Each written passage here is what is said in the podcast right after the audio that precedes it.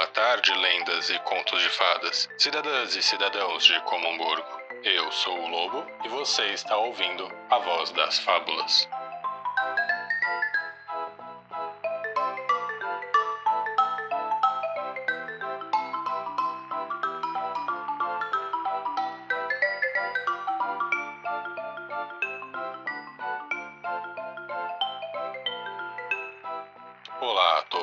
Sejam muito bem-vindos a mais uma edição da Voz das Fábulas. Este programa é patrocinado pela Avalon.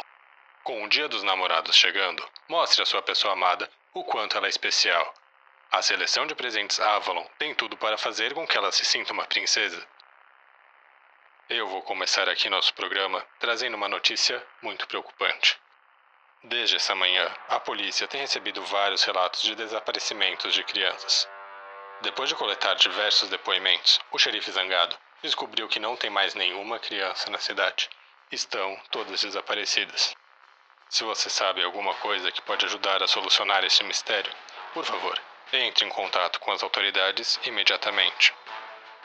Mas eu tenho certeza que logo as coisas vão se resolver. Esse não é o primeiro desaparecimento de crianças em Comumburgo e com certeza não será o último. E o que nós, cidadãos comuns, podemos fazer?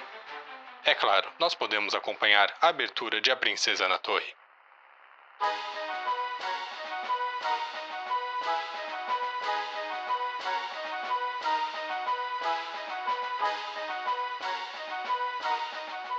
Como eu falei para vocês na semana passada, a Princesa na Torre é uma competição em que os candidatos ficam presos em uma torre de vidro e o público vota para eliminá-los um a um. Quem fica por último ganha um ano de estadia no castelo, com todo tipo de benefício que vocês podem imaginar. E é claro, aqui você acompanha tudo o que vai acontecer na abertura, com nossa repórter Caixinhos Dourados.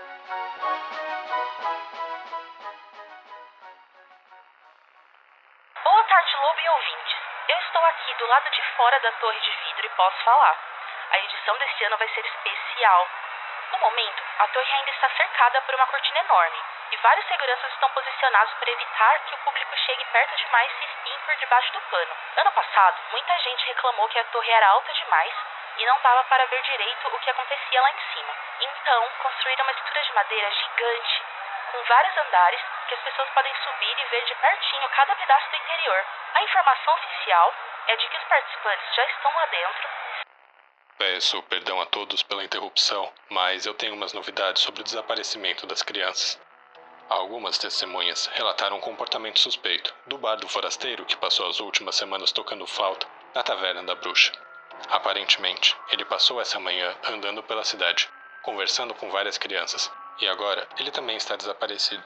O flautista está sendo procurado pela polícia, que promete recompensar informações que levem à sua captura. Mantenham os olhos abertos. Mas agora que o aviso está dado, nós podemos voltar à cobertura do grande evento. Nossa, Lobo, que triste isso. Espero que as crianças sejam encontradas logo. Que mau gosto desse flautista para estragar um dia tão especial. Nesse tempo agora, eu consegui chegar num lugar um pouco melhor. Subi aqui na estrutura e estou apenas um andar abaixo do VIP. Lá estão alguns de nossos cidadãos mais ilustres. Tem o João, o Merlin, a princesa da ervilha, aquela Patrícia. Digo, patriota, a fada madrinha também está lá. Acho que alguém deve ter ficado com pena de tudo que passou nas últimas semanas. Outra coisa, a gente ainda nem viu nada do que vai rolar lá dentro, mas muita gente já parece firme em sua escolha de favorito. Essa vai ser uma edição bem disputada. A torcida da Ariel parece ser a maior. Uma galera usando o rabo de sereia. A torcida do Patinho Feio está usando uma espécie de bico. O pessoal do Gato de Botas aparentemente não decidiu o que iria usar. Alguns estão de galochas, outro com orelhinhas de gato. Infelizmente, os meninos perdidos não estão aqui para liderar a torcida do Peter Pan. E a torcida da Rainha de Copas trouxe. Gente, aquilo da guilhotina. Se perguntarem para mim, achei meio inapropriado. Mas fazer o quê? Olha só, acho que está quase começando. Já já vão abrir as cortinas. E nós também vamos descobrir quem são os últimos dois participantes misteriosos. Durante a semana surgiu um boato que um deles seria o Coelho Branco porque ele não apareceu para o trabalho. Mas no fim das contas descobriram que ele só estava atrasado mesmo. É isso, gente. Finalmente vai começar. A cortina está abrindo. Uh! Estamos tendo os primeiros vislumbres da torre. E ela realmente está maravilhosa. Imagina só o trabalho que. É o Gepeto, gente. Ele está lá dentro. Como isso aconteceu? Alguém vai chamar a polícia? Cadê a Rosa? Nossa, a Branca de Neve tem razão. Me distraí tanto com o Gepeto que nem percebi que a Rosa Vermelha não está lá dentro. Aliás, nenhum dos participantes está. Quem são essas pessoas? Do lado do Gepeto está um homem de chapéu verde. Será? Não pode ser. É o Robin Hood. Eles estão olhando aqui para fora, quase como se conseguissem nos ver. Espera, o que eles estão fazendo? O que é aquilo?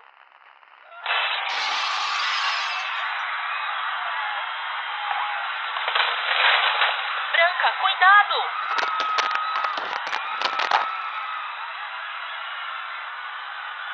Vai, desce. Mas, mas e você? Eu preciso fazer uma coisa antes. Vai, eu vou ficar bem.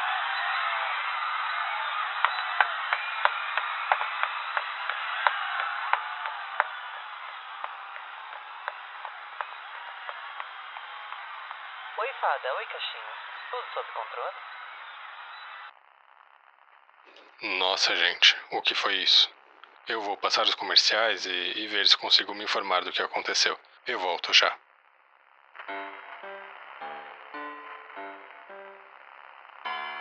Já deve ter acontecido com você. Você vai no restaurante, está comendo e começam a cantar parabéns para a pessoa duas mesas do lado. Todo mundo finge que se importa e canta junto, enquanto os garçons trazem um bolo para o aniversariante. E você pensa: onde está o seu bolo? Seu aniversário é só daqui a oito meses. Chato, não é? Bolo em só um dia do ano. Por isso, na chapelaria, você ganha uma fatia de bolo no seu desaniversário. Existem muitas opções de lugares para você comemorar seu aniversário, mas nos outros 364 dias do ano, venha para a chapelaria.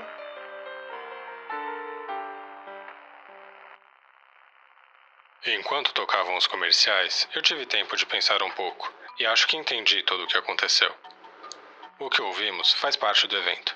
O Gepeto até falou com a Caixinhos, não foi? E o Merlin insistiu tanto aquele dia que não tem nada para se preocupar. A minha teoria é a seguinte: há duas semanas, o Gepeto e o João forjaram um roubo para deixar isso na boca do povo, sabe? Nessas duas semanas, eles estavam participando da organização de A Princesa na Torre. Olha só, a Caixinhos está avisando que pode voltar a falar com a gente. E aí, Caixinhos, como está a grande estreia? Os participantes já começaram a prova? A prova? Lobo, vocês não ouviram? O bando do Robin Hood destruiu a torre de vidro. Ficou um caos aqui. O público todo fugiu e eles capturaram todo mundo que estava no VIP.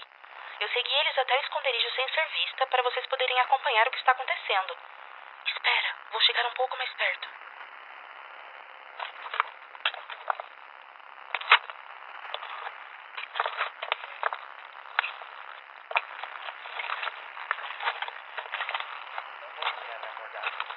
De ser transformado em um peixinho só com as suas palavras. Todos sabem muito bem por que estão aqui. Eu avisei. Vocês tiveram duas semanas para considerar fazer alguma coisa diferente, mas não. Era mais fácil continuar a viver no luxo e na negação. Você acha justo, João? Que todo mundo tenha que se matar de trabalhar enquanto você fica no conforto de sua casa esperando seu ganso botar o próximo ovo de ouro? Eu trabalhei muito para chegar aqui, tá? Vim de família pobre. Meu primeiro investimento foi uns grãos de feijão. Tudo que eu conquistei foi porque eu mereci. E os outros não merecem? E você, princesa? Nem consciência você deve ter para uma ervilha atrapalhar o sono e suas ações, não. Deixa a princesa em paz. Ela nunca fez nada contra o povo. Mas já fez algo para ajudar? Ela é uma governante. Deveria ser o papel dela. Ai, como eu queria que toda como um burgo pudesse ouvir vocês agora. Mas espera. Eu posso. Venha cá, cachinhos. Olha, acho que o Merlin entendeu o que está acontecendo. Pois é, velhote. A repórter do seu precioso programa está ajudando o Gepeto. Quem sabe da próxima vez você não paga um salário decente para os seus empregados? Não se preocupe, não vai ter uma próxima vez. E o que vocês vão fazer? Qual é o plano de vocês? Como Hamburgo ama a gente. Nunca vão aceitar isso. Que conveniente a sua pergunta, João. Caixinhos, me empresta o microfone.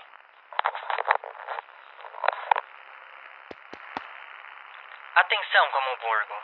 Primeiro, gostaria de pedir desculpa por ter estragado a Torre da Princesa. Eu sei que muitos de vocês gostam desse evento. Mas vocês devem entender que ele só existe para distrair vocês dos problemas do que realmente estão acontecendo na cidade. Vocês ouviram da boca do próprio João quanto ele se acha superior a vocês. Vocês sabem que nada disso é justo. Por isso viemos dar um basta. Também queria tranquilizar vocês sobre a situação das crianças. O flautista levou elas para longe, para garantir que não ficariam feridas nos eventos de hoje. Até o fim da tarde elas devem estar de volta em suas casas. Senhor Gepeto, eu entendo porque a princesa, o João, o Merlin estão aqui. Mas e a fada madrinha? Ela não estava do nosso lado? Veja bem, a fada é a líder do Iabema. Ela que regulamenta toda a mágica da cidade. Você já percebeu que só um seleto grupo de pessoas é autorizado a usar mágica? A culpa não é minha se nem todo mundo nasce com poder. A desigualdade econômica é um problema muito grande, Caixinhos, mas a mágica também é. Como podemos aceitar que um grupo seleto da população tenha acesso a um poder tão grande sem nem compartilhar seus segredos? Eu confiei em você, seu traidor. E você me ajudou muito, meu bem. Mas infelizmente, como o Morgo não tem mais espaço para alguém como você. Não! Caixinhos, caixinhos! Ai, onde essa menina foi se meter? Quem está aí? Lobo, você pode vir comigo? O programa ainda não terminou? Agora é o melhor a se fazer. Tudo bem. Vou precisar encerrar o programa por aqui. Boa semana a todos. E não se esqueçam de sintonizar no próximo domingo.